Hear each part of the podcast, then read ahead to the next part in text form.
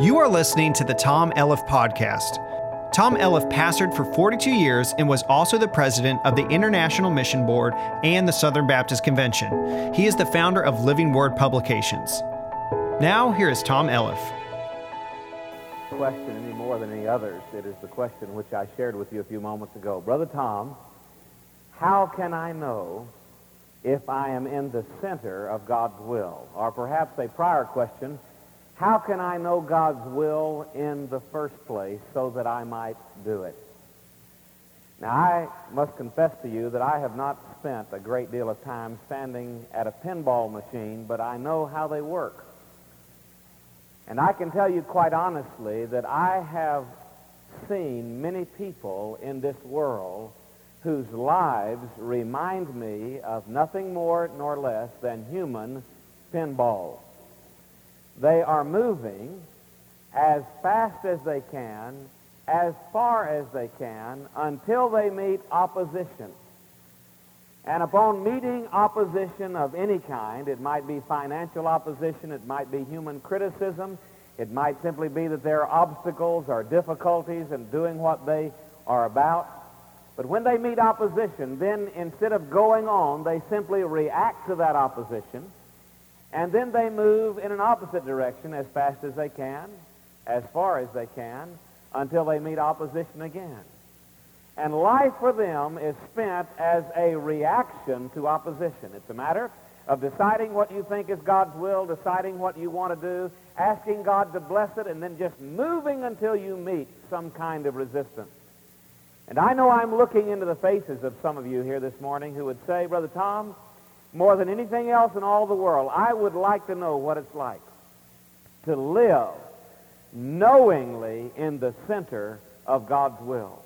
To be swept along in the wonderful will of God, like a branch that is swept along in a powerful rushing current. I would like to know that I am going exactly where God wants me to be going with my life, doing exactly what God wants me to be doing with my life, doing what he wants, where he wants, the way he wants, in the spirit that he wants, with the motivation that he wants. Brother Tom, I would love to know that experience. But most of my life, I just spend stumbling around trying to do what I think will please God, hoping that it does, making my plans, asking God to bless my plans, and then being very disappointed when they don't work out and trying to come up with another plan. Some of you here this morning would say there have been occasions when I've been conscious that God was in something that I was doing, but they have been far too few and far too far apart. And so this morning, we're going to be thinking together on this subject, how to know the will of God, or life in the center of God's will. Open your Bible now once again to the 23rd Psalm as we look at that wonderful shepherd psalm. And I believe you're going to be encouraged by what the Lord speaks by His Spirit to your heart this morning. And I especially believe you're going to be encouraged by, by, what I would call in the close of this message God's guarantee. Because the Scripture says that the shepherd will lead you in paths of righteousness because his reputation is at stake with how he deals with his children. Now, if you can say beyond any shadow of a doubt, I know I am truly a child of God. I know I have been born again into his family. I know if I were to die, I would spend my eternity with him. I know that without any question. I know it not only intellectually, but I know it experientially. And Brother Tom, I know it even spiritually because the Holy Spirit of God is just bearing witness with my spirit. I have an inward peace that I am truly a child of God. When I put my head on my pillow at night, I'm not troubled by thoughts of where I'll spend my eternity in the least because I know if I were to die before I would waken, I would spend my eternity in heaven. I would wake up with the Lord God. Now, if you can say that, if you can make that claim without any reservation this morning, then God has gone on record as saying that he will lead you in paths of righteousness for his name's sake. Now, I want to make three statements this morning, and I, I pray that God will write these across your heart, whether you write them in the margin of your Bible in your notebook there or not. Uh, I, you, you may want to do that. I have been always amazed that people come to worship services. They want to hear something that's going to change their life for an eternity. They're not prepared to remember it past the benediction. And so I pray somehow that God will write these truths across your heart this morning. They all relate to living in the center of God's will. Now, these are evidences. These are those things which will be a part of your life if you are in the center of God's will. So write them across your heart or there in the margin of your Bible. First of all, you will experience a relationship with Christ. Let me say it again. You will experience a relationship with Christ. Now, I have chosen the word experience and the word relationship very carefully and for a very important reason. In the first place, I want you to know that the Christian life is an experience. It is not just theory.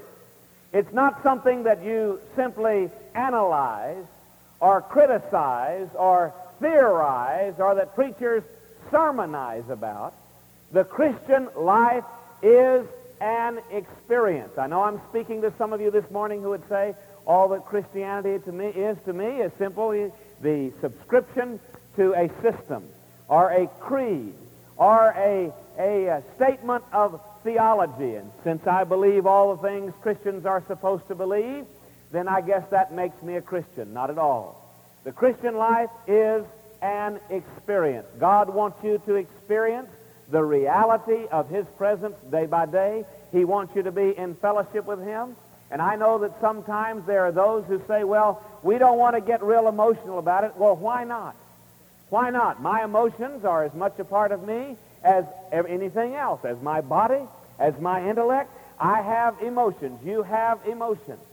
And I'm not saying here that we ought to give way and let our emotions lead us, but I want to tell you this. The Christian life is an experience. I think the world is tired of that kind of sterile, puerile, dried up religion which says you may be God's chosen people, but you can also be God's frozen people. You just come to church and you sit in your pew and you say, well, I'm going to do all the things that religious people are supposed to do. My friend, that simply will not wash. The world is tired of it, and the world ought to be tired of it. Because the Christian life is an experience to be lived out. And I've said here that you will experience a relationship with Christ. Once again, the Christian life is a relationship. It's not so much subscribing to facts as it is submitting to the Father.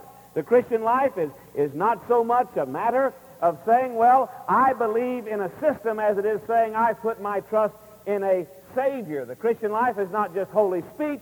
The Christian life is living in the fullness of the Holy Spirit. It is a relationship. And once again, I believe there are those who say, well, I must be a Christian because I have all the facts and I spend all my time with people who say that they are Christians. But my friend, listen, if you are in the center of God's will, you will experience a relationship with the Lord Jesus. There is a wonderful lady in this auditorium this morning who deserves your appreciation. For as of yesterday, Jeannie has been married to this galoot for 22 years. Now that takes a that, that takes a lot. Now I want to tell you, to stay married to me for 22 years is a it's a remarkable feat. You know, I knew a lot about the theory of marriage before I was married. Married. Now I want to tell you something. You've got to be married to know what it's all about. You can talk about it. You can teach about it. I know people who've never been married who spend hours telling people how married people ought to live.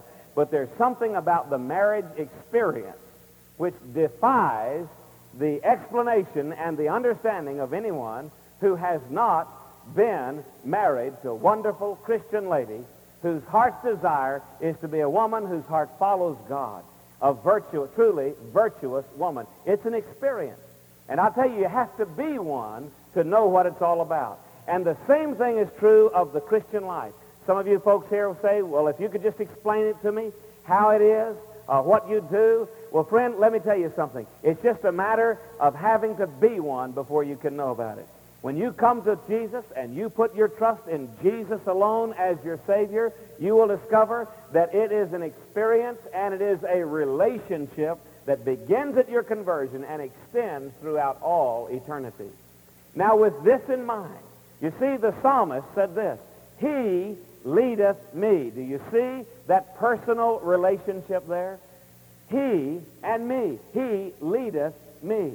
Now, I want to make two observations, and I would say quite honestly that if you are in the center of God's will, there are two words which will describe you perfectly. The first word is fellowship. Fellowship. He, me. That is, I am in fellowship with the shepherd. I think it's interesting that you can have a relationship with the Lord without being in fellowship with the Lord. There are many people here who say, well, I know I'm saved. If I died, I'd go to heaven. But you would say, quite honestly, I also know that I am not living in the center of God's will.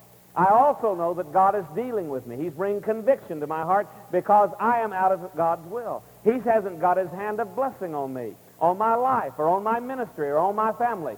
Not because I don't have a relationship with him, but because I do not have fellowship with him. And if you want to see a perfect picture of that, you would look over in Luke's gospel and there read about the prodigal son. Jesus told about a lost coin, about lost sheep, interestingly enough, and then about the lost son. Now, a lot of things changed in that parable. His economic situation changed. His geography changed. His attitude changed. His friends changed. One thing never did change, and that was that he was always the son of the Father. That relationship was established. But most of the time, as Jesus told about it in that parable, most of the time while he had the relationship of being the Son of the Father, he did not have fellowship with the Father. And I know I'm speaking to some of you this morning whose heart is convicting you as God's Holy Spirit is speaking to you, and you're saying, that's me. I'm saved. I know that I'm saved. But one of the obvious evidences that I am not in the center of God's will is that I am lacking in that conscious sense of fellowship with the Lord right now. I just don't sense that my heart and the heart of my Lord are one, beating at the same time right now. I cannot say that I am out after, hot after those same things that the Lord is after. I have my own plans. I have my own ways. I have my own design. But if you are in the center of God's will, the word fellowship will describe the experiential relationship which you have with Christ. There is a second word which will describe your life, and that is the word followship. Not only he, me, but he leadeth me. His faithful follower, we sung just a few moments ago. His faithful follower I will be, for by his hand he leadeth me. And one of the reasons that there are people here in this auditorium this morning who would say quite honestly, although I'm a Christian, I am not in the center of God's will, I lack that conscious sense of fellowship, is because you move from the position of followship.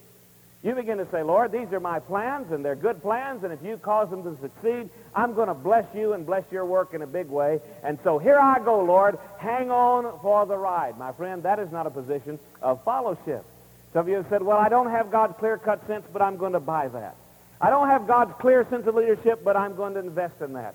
I don't consciously sense that God wants this, but I'm going to go ahead and get married, or I'm going to go ahead and sign up. These are my plans. These are my designs for my life. I just can't wait for the Lord to speak. I mean, decisions have to be made. I've got to buy that. I've got to get the show on the road. Here we go. We're going to do it. Lord, I sure hope you're in on this. And most of us would confess to spending most of our time making our plans rather than finding God's plans, and then simply asking God to put his hand of blessing on them. Now, friend, that is not a position of followship. He leadeth me. Now, let me ask you this question. Can you say quite honestly what I'm doing? That thing or those things toward which I am giving my life? Those issues which are on my heart?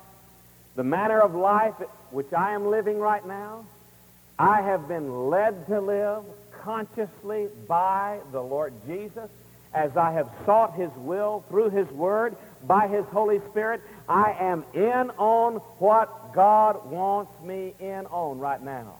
Or would you say, I don't know, I never asked God what I was supposed to do. I never asked the Lord where I was supposed to go.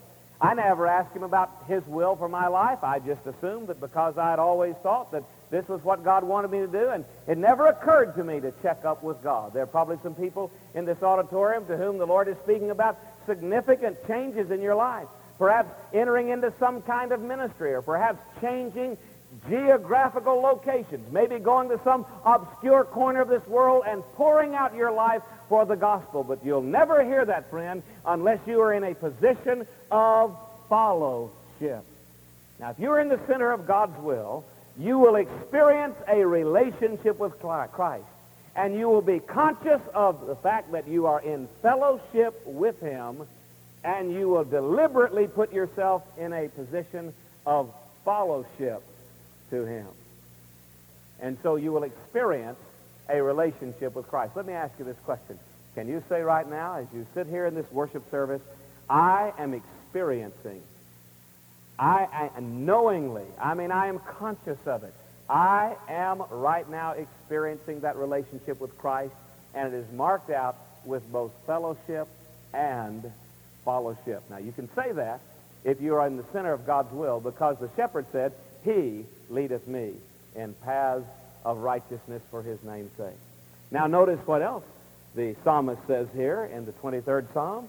He says, you will enjoy the resources of Christ. One of the ways you can know that you are within the will of the Lord is that there in the will of God you enjoy the resources of Christ. Not just a relationship with him, but you will enjoy the resources of Christ. One of the great faith missions began many years ago, the China Inland Mission, which is now the Overseas Missionary Fellowship, was founded by Hudson Taylor. Hudson Taylor who said, look, I'll go if you folks will just hold the rope. Hudson Taylor who went over and literally was swallowed up in the guts of that vast continent. Hudson Taylor who depended simply upon the Lord God as his source of supply. But Hudson Taylor said it in this fashion. He said God's work done God's way will receive what? God's supply. Now, one of the reasons that so many people in this auditorium and around the world, all of us, experience strain so often in terms of supply is that we quite simply are not involved in doing God's work, or if we're involved in doing God's work, we're not doing it God's way. Because God's work, as Hudson Taylor said, done God's way will receive God's supply. Now, it's not just Hudson Taylor who said that. That's not Hudson Taylor's theology, therefore we subscribe to it. Hudson Taylor was simply verifying, uh, he was simply verbalizing what the Scripture says. For instance, the Apostle Paul said, My God shall supply all your need according to his riches and glory by Christ Jesus. He is all sufficiency in all things. Over in that 10th chapter of John's Gospel, that beautiful chapter where Jesus lets us in on the fact that he is the good shepherd and we are the sheep. He said in this fashion, he said, the thief, now that is Satan, comes but for to kill and to steal and destroy, to take something from you. But he said, I have come that you might have life and have it more abundantly, literally filled to overflowing. Now, if you are in the center of God's will, you will enjoy the resources of Christ. Now, perhaps you can see this better if you understand how the psalmist, David, looking back on his experiences of being a shepherd of sheep, understood the needs of sheep. He leadeth me in paths of righteousness. Did you know that it is not the nature of sheep to move from particular grazing spots? Did you know that unless they are literally led out of that spot by a shepherd, that they will stay there in that one spot until they die. They'll grow skinny. They will begin to grow thirsty. And finally, because of the parasites in the ground, they'll die. Sheep just love to go over the same old paths all the time. I mean, that's just, that's just the way they do. They will turn a path into a ditch, which will finally wash out into a gully if they're just left to their own. They do not want. They'll find a place. They like the setting. They like the sunlight. They like the, uh, the way the breeze blows, and they just won't move. As a matter of fact, one of the reasons that the, the, the cowboys always hated the shepherds with their sheep was because sheep left on their own will absolutely devastate a beautiful green pasture. How will they do this? They will chew the grass right down off at the roots, and then they'll get up in the morning if you don't move them, and they will literally paw those roots out of the ground and eat the roots so that after a while there is no grass in that pasture. Only those things which grow as weeds and other vegetation gives forth its pollen and, uh, and begin to settle into the ground, germinate, then the, the field is ruined. Not only that, because the sheep stay there, that ground also will become polluted and they will begin to re-ingest the very parasites which have come from their body, and ultimately they will die. What a picture of God's sheep. We don't like to move. We don't like to change. We'll find us a little comfortable spot and we'll settle into it. This is my routine. This is my pattern. This is my pew. Well, when we moved over here to this new building about two and a half, three years ago, it was so disconcerting. I watched you folks moving around like a bunch of hound dogs with your nose in the air, looking for your spot. I mean, just circling, circling for weeks, just looking for your spot to plop down. Why? Well, you just weren't accustomed to it. But interestingly enough, we are given to resisting progress. Did you know that the normal response of God's people to something new is no. I mean, we just don't like progress. We don't like new schedules. We don't like new things. We don't like new people. We don't like anything new. We want to stay on those paths till the paths become ditches and the ditches begin to be washed out gullies and we begin to get sickly and we begin to dry up. And I'm speaking to some folks who would say, you know, it is that way in my heart right now. I feel as if I'm still chewing over the same old things I've heard for years. I don't know that I have actually taken in one new spiritual truth in months or years, and I'm sure that I'm not operating at a level that is even more deeply spiritual than it was a year ago, or two years ago, or ten years ago. I'm just content to turn my path to a ditch, to a gully, and stay here until I die. Well, let me tell you something, friends. God has made a commitment to you. He sent a shepherd who will lead you in paths of righteousness for his name's sake. And it may be a little uncomfortable. It may be a little disconcerting. You may have to go through some real stretches and strains and difficulties. Some of you are going through that right now economically, some emotionally, some of you spiritually. Some of you actually physically are going through stresses and strains, and you're saying, God, if you love me, you wouldn't let this happen to me. But the truth of the matter is, your good shepherd is saying, because I love you, I've got to move you somehow. I've got to get you to a place where the grass is more verdant and where the environment is not killing to you spiritually. So how does he do this? How does he do this? Well, let's just look at a couple of words that will describe this wonderful way that the Lord has of getting us to enjoy his resources. There are two conclusions I want to share with you. First of all, if you are in the center of God's will, you will experience progress. There'll be progress in your life. Seated down here is my spiritual pal. We meet together now once a week. We used to meet every day. We meet once a week just sort of to check up on each other. We were talking about this and his wife, Jean and I, were over a, a good piece of steak, as a matter of fact, later, earlier this week. We were talking about the fact that so often we meet people who are restless. They say, you know, I've just got to do something else. I've got to move. I've got to get with it. I'm just restless. I'm just restless. And, and we both understood this same conclusion. That is that many times that which is, expresses itself in terms of outer restlessness is really a need to change your internal geography, not your external geography. You don't need to move to a new place, a new house, buy a new thing, or drive a new thing. What you need to do is to establish new territory in your heart with the Lord Jesus. And so there will be progress in your relationship with the Lord. You'll be growing. You'll be multiplying. You'll be stretching. You will be moving out. There will be progress. I love the statement of those four leprous men we read about in 2 Kings chapter 7. Do you remember them? Samaria was drying up. They were in famine. They were actually practicing cannibalism. God's people, if you can imagine it, had reached that kind of desperation.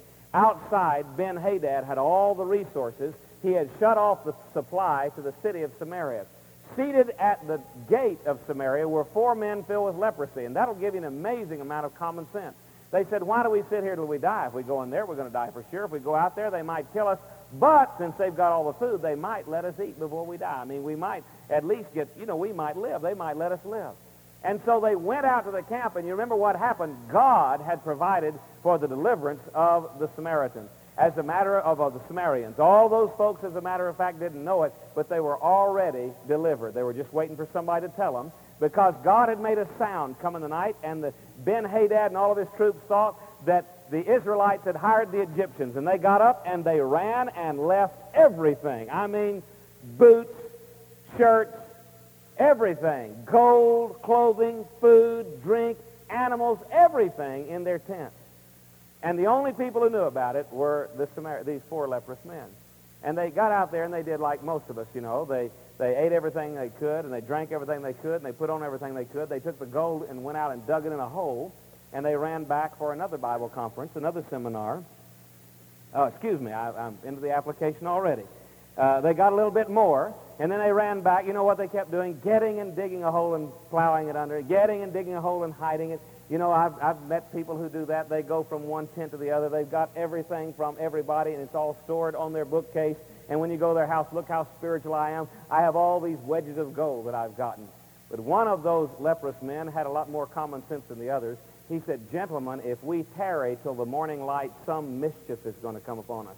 We better get out and get busy telling the good news. And I want to tell you something. There are people here who perhaps could say, look, I have gone to all kinds of seminars, all kinds of conferences. I've learned all kinds of truth. My problem is I'm not doing anything. My friend, if you're in the center of God's will, there will be progress. You say, Brother Tom, what about waiting on the Lord? You won't misunderstand waiting on the Lord. The root in the Hebrew for waiting means to wrap yourself around so that the the direction of your life is controlled by the direction of the one around whom you have wrapped yourself. And it means literally to so wrap yourself around God, always facing him, that you are moving because he is moving. If you don't believe that, read what the Lord told Isaiah. He said, They that wait shall what? Twiddle their thumbs? Rock from one foot to the other? No. They who wait shall mount up with wings as eagles. They shall run and not be weary. They shall walk and not faint. In other words, if you are in the center of God's will, dear friend, you are making progress. You are making progress. Now, how long has it been since you were conscious that you were literally moving spiritually in your life? All right, there's another statement here that I must make, and that is that you will experience his provision. You will experience his provision. I am come that they might have life and have it more abundantly. The whole reason he is leading you in paths of righteousness is because as you are moving along in the path, that's progress, you will discover that they are paths of righteousness, that's provision. Where that which you receive from God is beginning to feed you. It is beginning to feed you. Now let me give you an illustration of this. You see, God deals with us at every level. He will supply your every need physically. Not necessarily your every desire, but he will supply your every need physically. He will also supply your needs soulishly. That's your intellect. He will give you those things you need to know emotionally, the experiences you need to have volitionally. He'll deal with your will. He works within us both to will and to do of his good pleasure. But more than that, and I think this is of utmost importance, he will begin to meet your need in your spirit. Not just soul food, my friends, but actual spirit food. That is, where you, as you feed upon the Word of God and God's Holy Spirit ministers to you, you begin to sense that you are literally growing spiritually and that every need you have is being met by the Lord. How many times I've talked with people who said, I didn't think I could go through this situation, Brother Tom. Maybe it was the loss of a friend. Maybe it was the dissolution of a corporation. Perhaps it was the loss of a job. I didn't think it would ever get to this. I didn't ever think I'd have to go through this. But now that I'm here, I am discovering as I spend time in the Word of God that God is daily feeding my spirit. I'm not only making progress, in other words, I am seeing that every need in my life is being met. Now let me ask you this question. Are you conscious of progress? You will be if you're in the center of God's will. Secondly, do you know beyond any shadow of a doubt, do you sense God meeting every need of your life? Or is what generally comes out of your mouth a complaint that you have needs? I don't have enough of this. I don't have enough of that. I don't feel enough of that. They don't give enough of this. They, or, let me ask you this question. If, don't you believe, if you're in the center of God's will, dear friend, that he will supply your every need? Now, you can get over on your own path. Don't expect him to parachute resources into you on your own path. He doesn't intend to feed you on your own path, but he will feed you in his paths of righteousness. Now, one final statement. And I believe, dear friend, this could be the most important statement that you'll hear this morning. We've said, first of all, you will experience a relationship with Christ. You will experience that followship and that fellowship. Secondly, we've said that you will enjoy the resources of Christ. There'll be progress in your life and provision in your life. But finally, could I say that you will establish the reputation of Christ? You will establish the reputation of Christ. I've not met too many people who cared much about that. That is, not really cared about how others saw God in them. I, have met a lot of people who are concerned about how God looked to them. But I've not met a whole lot of people who said, you know, I'm very sensitive to the fact that, that my life somehow is to bring glory to God. Now listen again to this verse. He leadeth me, that's the relationship which I will experience, in paths of righteousness, those are the resources which I'll enjoy. Listen to this. For his name's sake. You see, that's the reputation which I must establish, and he will establish in me. Why does God do this? In order to establish his reputation. That is for his name's sake. Uh, let's go back once again to the experience of a shepherd with his sheep. How does a shepherd get a good reputation as being a shepherd? I'll tell you how. By taking good care of his sheep. If a shepherd gets up every morning and thinks nothing about where those sheep are going to graze, if a shepherd never goes out and prepares that deep, still running water, if the shepherd never gives them opportunity to restore their soul, if the shepherd is never, never there to protect them, if he just simply says, hey, sheep, this is the place, go at it as best you can, get what you want to get. You know what happens? One of these days, the other shepherds around will come and say, I saw one of your sheep over there. He's a little sickly looking, a little puny looking, uh, they look a little diseased. Would you keep your sheep away from my sheep? I'm sorry, we can't, we can't tend these sheep together anymore. Don't, don't put them in the same cave and build a fire at the mouth of that cave in the night. I don't want my sheep to be with your sheep because my, your sheep are sickly and my sheep are healthy. Every, everything that concerned the reputation of the shepherd is based on the way he cares for his sheep. Now, how does the Lord Jesus get the reputation he has in this world? By the way, he's taking care of his sheep. And isn't it interesting that in spite of the fact that we don't cooperate very much, we're like a bunch of old rams that always go around butting heads and shoving other people around and trying to get our own thing, the own thing going. Isn't it amazing that after 2,000 years, the Good Shepherd still has a good reputation in this world? That the Lord Jesus still is seen as the King of Kings, the Prince of Peace, why, he's still seen as the one who can supply every need of our lives. And when people finally get desperate enough to say, now I need the real change, I need the big change, they don't go to the world for that. They come to the Lord Jesus. Isn't it amazing? He still has that kind of reputation in spite of the way we have behaved as sheep. Why? Because of the way he has taken care of us in spite of ourselves. He leads us in paths of righteousness for his name's sake. The Lord Jesus, he's saying, has a lot at stake in how he cares for his children. Now, there are a couple of things I want you to see. First of all, he guarantees his attention. His attention to you is guaranteed.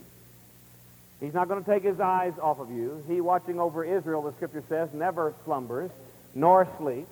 Now, sometimes his attention involves discipline. Sometimes it involves delight. Sometimes it involves deliverance, but he will pay attention to you. Sometimes he has to take a sheep out. Did you know that? You talk to a shepherd, they'll say, you know, I had just an incorrigible sheep. I mean, it just persisted. I tried everything I could for a year or two to change the behavior of that sheep, but it was so in him, I mean, I just had to take that sheep out. This would be like the sin unto death which a Christian can commit. Just an open-handed, defiant attitude toward the will and the way of the Lord. So much so that the Lord Jesus finally says, well, you're one of my sheep, but I'm going to have to take you out of this earthly flock right now because you are no good for the reputation of God and his work. That's the sin unto death we read about in the Scripture. This open-handed, it's not a specific sin, it's an open-handed, defiant attitude regarding any sin. You see, I will do this, God, no matter what. That's the sheep the shepherd has to deal with. But what I want you to see is he will pay attention to you. He's paying attention to you right now. He has got his eyes on you. Is it possible that the very extremities of your life, the exigencies of your situation, the strains and the stresses which you are griping about are simply the nudges of your good shepherd saying, listen, friend, you have got to move spiritually. There has got to be progress, and you will not find my provision until you move and stay on the path with me. Now, all the time you're saying, no, I don't want to do that. God, if you really loved me, if you really cared about me, you would let all these hard things fall to me. And the truth of the matter is, he's saying, I'm just paying attention to you. I can remember saying to the Lord on occasion, we were over there in Africa, Lord, why is it that you have asked me to come clear to the other side of the world as a missionary? And now this city is under curfew and I can't travel at night. And I just have to be here with my family and reading the scripture. And one day I awakened to the fact that God was giving me the two things which I had been asking him for for years. Lord, somehow I've got to find more time for my family and more time in your word. And I was complaining all the time. Lord, why are we under curfew? Why are these soldiers? Why they say they're going to shoot you if you go out of your house? And you, Lord, this doesn't make sense. And God was simply saying, I am leading you in paths of righteousness for my name's sake. And so he's paying attention to you. His attention is guaranteed. But let me tell you this. Your affections must be Godward. While his attention is guaranteed, your affection Godward. They must be toward the Lord himself. What does the Scripture say? Let your light so shine before men that they may see your good works and do what? Tell you what a good Christian you are. No. Glorify your Father who is in heaven. Sometimes this choir sings, Oh, come, let us magnify the Lord. You know what it means to magnify something? It means to, to take an object and through the lens make it look bigger. Do you understand what that's saying? That's saying your life is a lens through which other people look at the Lord Jesus. And that lens may either be convex or concave. But my friend, if you're turned in the wrong direction, people will look at God through your life, and he'll look like a mighty small God. But if you turn your life toward the Lord in the right fashion, that position of followship and fellowship, people will look through the lens of your life and say, my, what a big God he is. Your affections must be toward the Lord God. Let me ask you a question. When people look at the Lord through your life, do they see him as a big God? Or do they see him as the object of your complaints? Do they see him as some kind of divine bellhop?